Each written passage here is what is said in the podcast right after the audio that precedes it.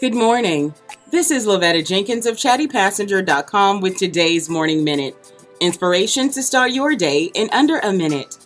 Today's positive thought is a stiff reminder. It says, Don't you dare shrink yourself for someone else's comfort.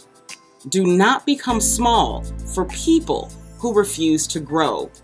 Now, I have to admit, I just had a conversation about this very subject last night, and I was telling my cousin, you know, I've spent a lot of time shrinking myself to fit whoever I was standing next to. And then I decided to move and fully stretch out, and that's when the magic happened in my life. Don't make yourself small or diminish yourself or your accomplishments in any way just because the people around you refuse to grow. I want you to take a step away and grow. Grow and grow. This has been Lavetta Jenkins of chattypassenger.com with today's Morning Minute. I'll see you tomorrow.